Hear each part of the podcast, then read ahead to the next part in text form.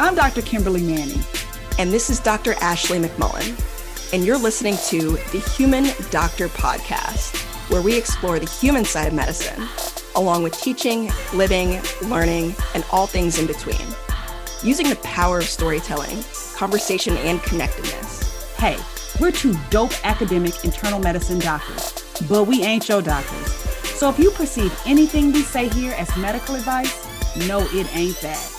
Also, the things we say, they only reflect our brilliant black woman magic mind and not our employers. You could have been anywhere, y'all, but you chose to be here with us, and we appreciate you. Let's, Let's go. go. It looks like vacation mode in the Manning household has fully commenced. Yeah, it's kind of vacation though, because we ain't going anywhere. However, I was smart enough um, to request time off while my kids are off. Mm. And I have fully recognized that, you know, the days are long, but the years are short. So if I have a week of my house with my kids in it, getting on my nerves, I count that joy. Yeah. Well, I am traveling this week. I am excited and stressed with all the things that I'm supposed to cram into the next 48 hours. But okay. where are you going? I'm going to be heading back to Houston on Wednesday night. Yeah, okay. I'm going to slide on in there. And then I love um, that. Mm-hmm. And then, oh, there's more. Oh, yeah, there's more. Next week, I am gaining another year onto my life. So I'm actually going to head to Cuba for a couple days. Oh, the day of ash is coming up. Yeah, yeah, it's coming up. Look at you. Oh, I know. Happy almost birthday, boo. Yeah, I'm getting up there. Aw, man, I'm so glad you were born. That's good stuff. Thank you. I'm glad I was born too. Yeah, yeah. Sprinkling some good on this world. That's good stuff, man. Yeah. I'm not like, are you birthday? Not really actually. Yeah. yeah, if I can just get one night with people that I love or a couple nights. I'm actually so I'm going to Cuba with a really good friend of mine from here. So it'll be a bit of an adventure, but yeah, just something new to explore with someone that I love dearly. Mm. And right before that, I'll get to be with family. So, have you ever been to Cuba? Mm-mm.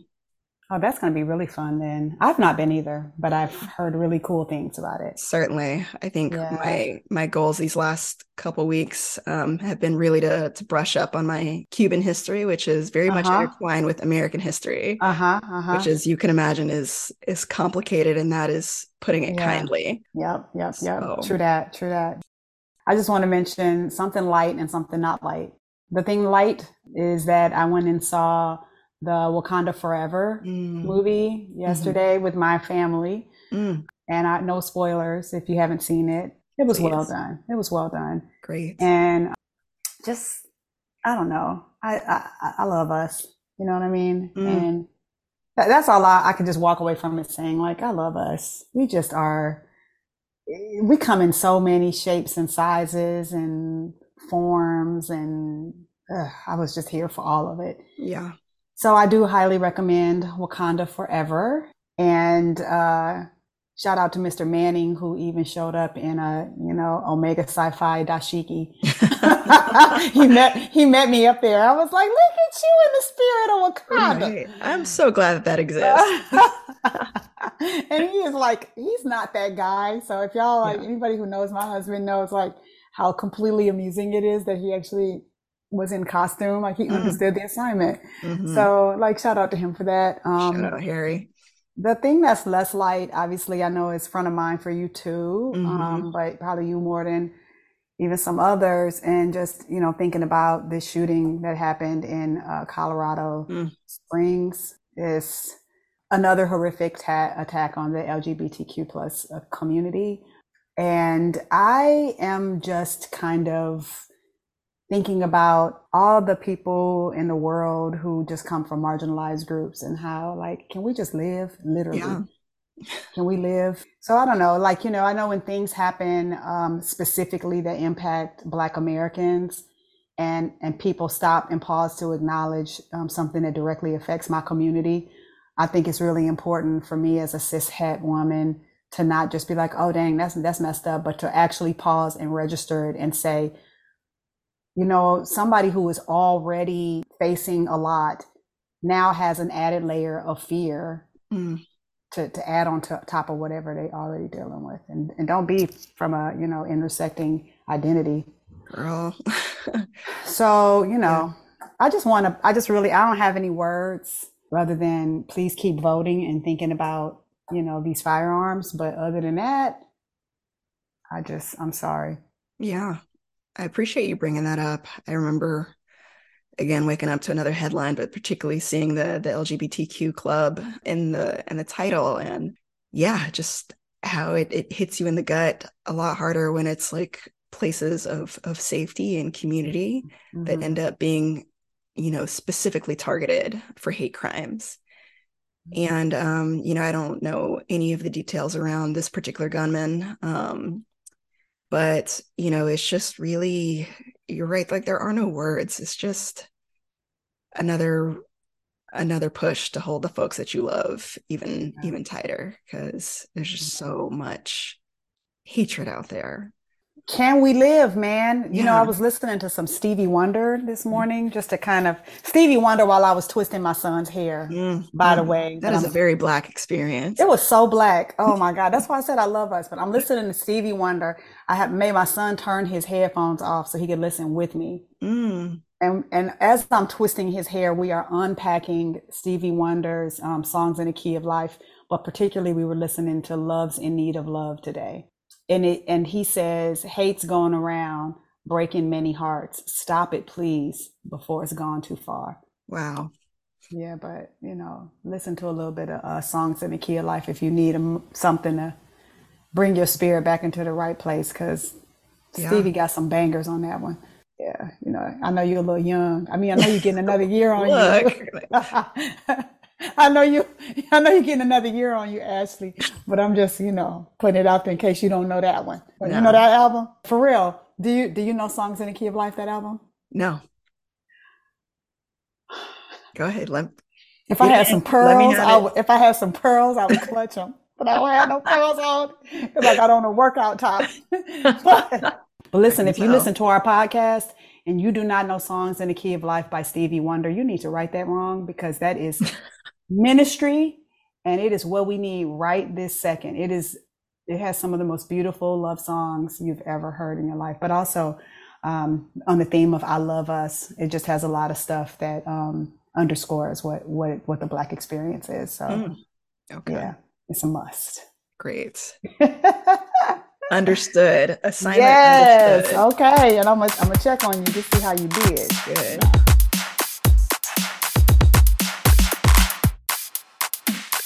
Yeah. Well, let's not delay any further what everybody came to this episode to hear a story from Dr. Kimberly Manning, which is, you know. Wait, is it my week or your week?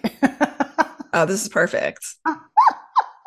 Luckily, I keep the receipts. Ah. and it is 100% your week. And oh. I am fully ready to sit back and say nothing until it is my time because I want to absorb oh. every single word. Oh, is that what we're doing? Of okay. this incredible story that I know that you thought about beforehand. Okay, yeah, yeah. I definitely thought about it beforehand. I do have a word for us. You okay. want to know what the what is? What's the what? The what is typical. Typical. Wow. Mm-hmm. That's a good one, ain't it? That's good. I would not have predicted that. Uh, when you think of that word, what do you think of? Um, the status quo, the usual, the average, you mm-hmm. know. Yeah. What's expected, right? Yeah. Yeah. Typical. Right. So yeah. um you know, nobody wants to be thought of as typical. I was about to say something about typical can be used like in a connotation that feels kind of like, oh yeah, of course, like typical, you know. Yeah. Shade. It's yeah. Like shade. You don't want to be typical. But um, you know, if I'm honest, if you work in a safety net hospital, there are are patients that come to safety net hospitals who for, for various reasons have had lack of access, don't have other places to go, all the complicated things, but there, there are things that we see probably more than some of our colleagues who work in um, hospital systems that have where everybody has a payer source or a lot of resources, right? Mm. And um, though I don't personally refer to patients as typical, I do I do find myself if somebody's telling me about something, thinking, I, I know who this patient is. I, I know this kind of patient, right? Yes. yes. So um, this was a day um, several years ago, probably about 10 years ago or so. I was um, precepting residents in our primary care clinic at Grady. And um, we were very, very busy that day, um, but we were kind of drawing to the end of, of the of the session. One of our second year residents came to staff a patient with me, and he starts to talk to me about this patient you know, a lot of the things that he was describing about this patient, there, there were things that I've heard before. They're the kinds mm-hmm. of things that I've seen before. So this was a patient who was coming to see us after being in recovery from crack cocaine use and alcohol use disorder, had been, you know, now in recovery for about eight to nine months, mm-hmm. was staying in a recovery center, who had arranged the follow-up visit the patient was young-ish, um, and I say young-ish because they were close to my age at this point. but like as time goes by, I'm like, oh, you know what? Like, yeah, you, you know. So this is probably when I was like around 40, 41 or so. Okay. So this person was close to that age, and you know, as he's telling the history, hypertension and hyperlipidemia, and had you know. Um, um, a non-STEMI before and had this happen and that happen and all of these different things that had happened. And I'm just listening to it and it, it does not sound complicated at all. And mm-hmm. for the most part, I'm thinking to myself, yeah, I, I know this patient. This is yeah. somebody I know. I mean, I don't know them, but I know them. I, you're, I know. You're, I know forming I, a, a, thought in your so mind. I already have my thing that I'm going to yeah. say, right? Um, yeah. Because when people are in recovery, there are actually things that I say to them. I usually come in and I congratulate them you know, on their hard work and tell them I'm proud of them and thank them for coming to see us today and um, how, you know, we are, you know, we're going to be in concert with them and how excited we are to have them here and all these things, you know. So in my head, I am just running through this in my head and thinking about all these things that I'm going to do, which fit the script of what one does for this air quotes typical patient mm. at Grady. So we opened the door, and this is before the pandemic, so no masks or anything. And the minute I step into this room um, and look at this patient, I immediately recognize them as somebody very familiar to me. Wow. And I and and I will first say that um, as I move forward with telling this story, this individual has permitted me to talk about this. I have before, um, though I won't use their name. Um, but when I laid eyes on this person, I was like, "Oh my God, this mm. person mm. is somebody that I know." As as we kept talking, because the resident just kind of kept talking because they didn't realize that there was some place that I knew this person from, and and and immediately I I, I was just I was just frozen, and I said, "Oh my gosh," and he looked at me and he was like, "Katie, mm. Kim Draper," and I was like, "What's up?" like you a doctor? I was like, "Yes." Oh man, that's great. We had not seen each other in probably 20 years. So he stands up and I give him a big, big hug. This was somebody that went to college with me. I want to back all the way back up and I want to now reframe who this person is because in my head, I'm thinking some person who was using crack, who was drinking a lot of alcohol, who probably came from this hard life and who's now here at Grady and rah rah sis boom bah, let's do our thing, right? Mm-hmm. This was one of the smartest guys I ever knew at Tuskegee. He was um, an engineering major, and I, it was either aerospace or chemical. It was one of the hard ones. That's what I remember. and um, I remember that he always had this backpack slung over one shoulder, and he always looked like he wasn't in a hurry, mm. and he always looked like he could possibly be failing out of every class. But always, what I knew is that he was busting out every class. Mm he was tutoring everybody in calculus and everything. Um, he pledged my father's fraternity, and I would see him out there, you know, in the yard hopping and all of these things. Um, he was attractive. A lot of girls liked him and had crushes on him. Maybe mm-hmm. I did too. Mm-hmm. Um, but he was always kind and always smart and always had this really easy laugh and was always helpful to people um, academically and was just awesome. But like a lot of people, you know, we're at school, you know, he had fun, drank some and, you know, whatever, you know, was at the parties. And when we all graduate, that creates a, a multi pronged fork in the road for a lot of us.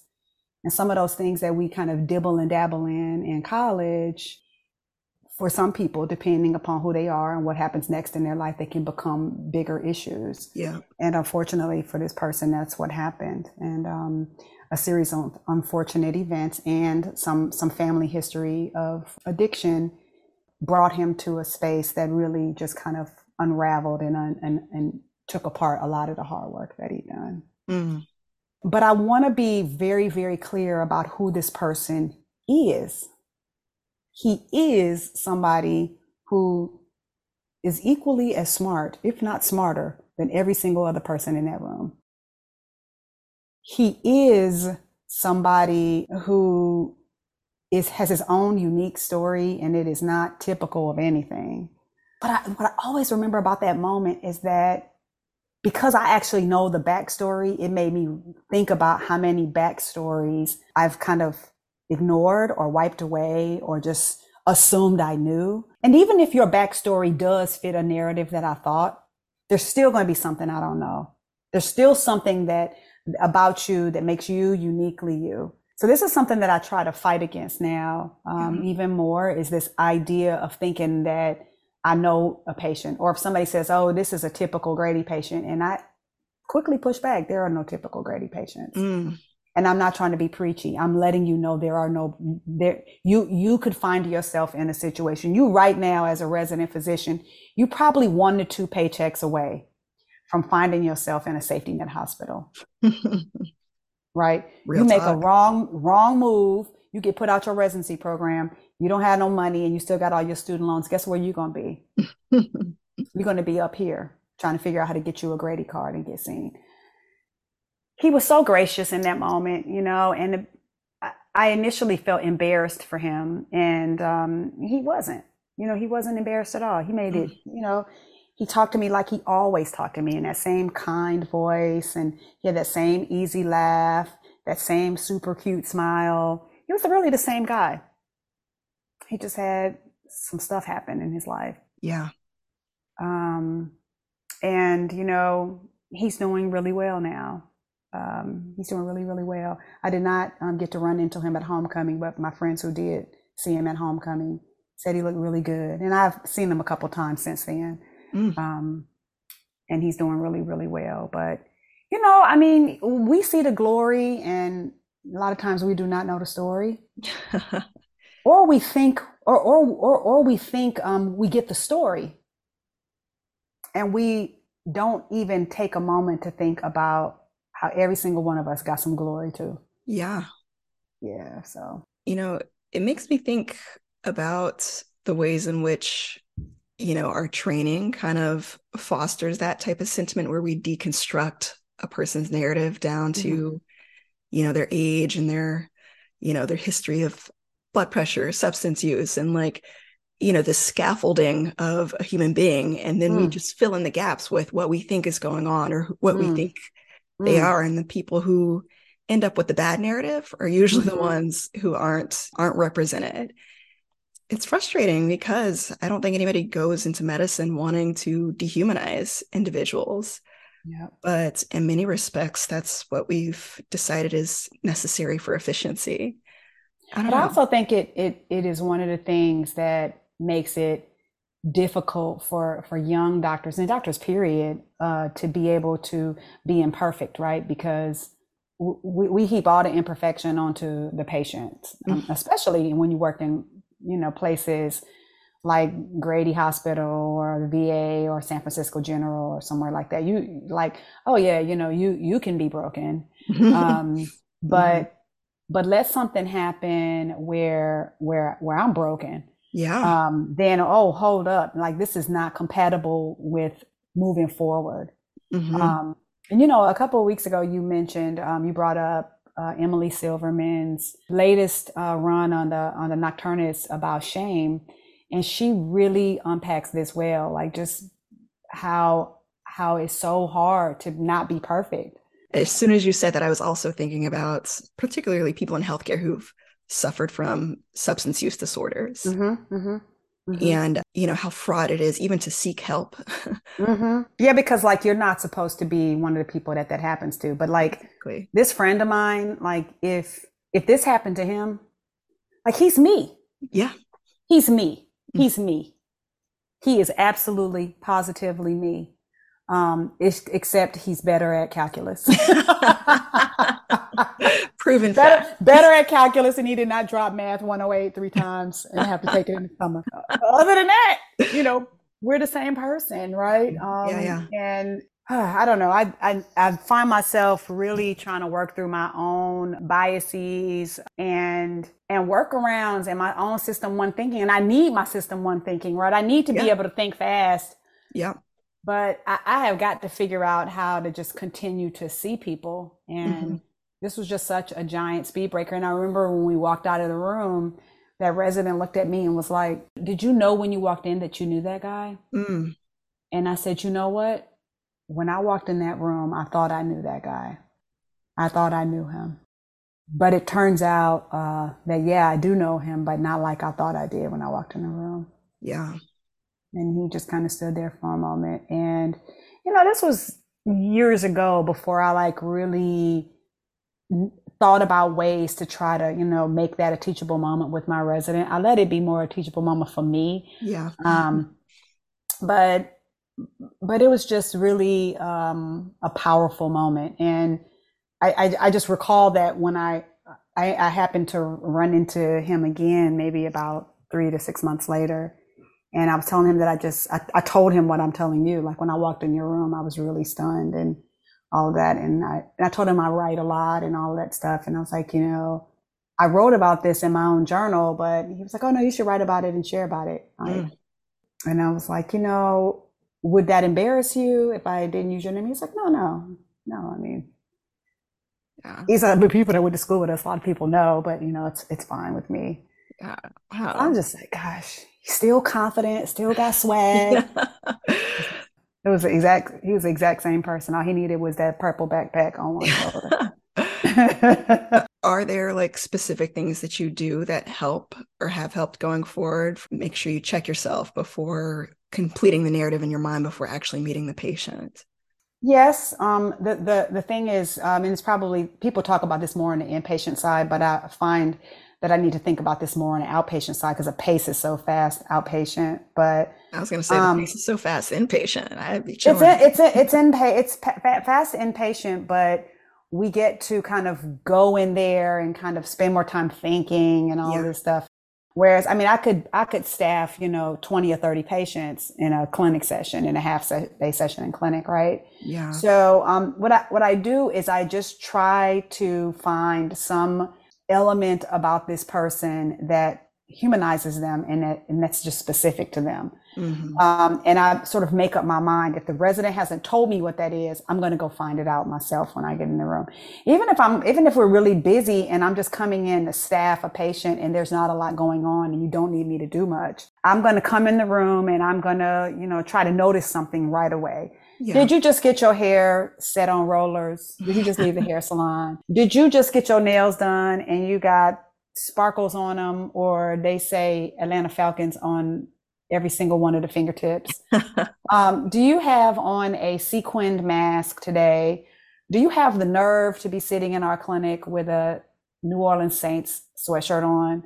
Whatever it is, I'm going to figure out something about you that that brings along. And if you say something or do something that kind of makes me think i'm going to dig a little bit deeper you mm. know? Um, i'm going to find out a, a little bit more. Like sometimes me just walking in and having my hair turning gray i'll look at somebody with gray hair and i'm say well i'm trying to be like you. When did your hair start going gray?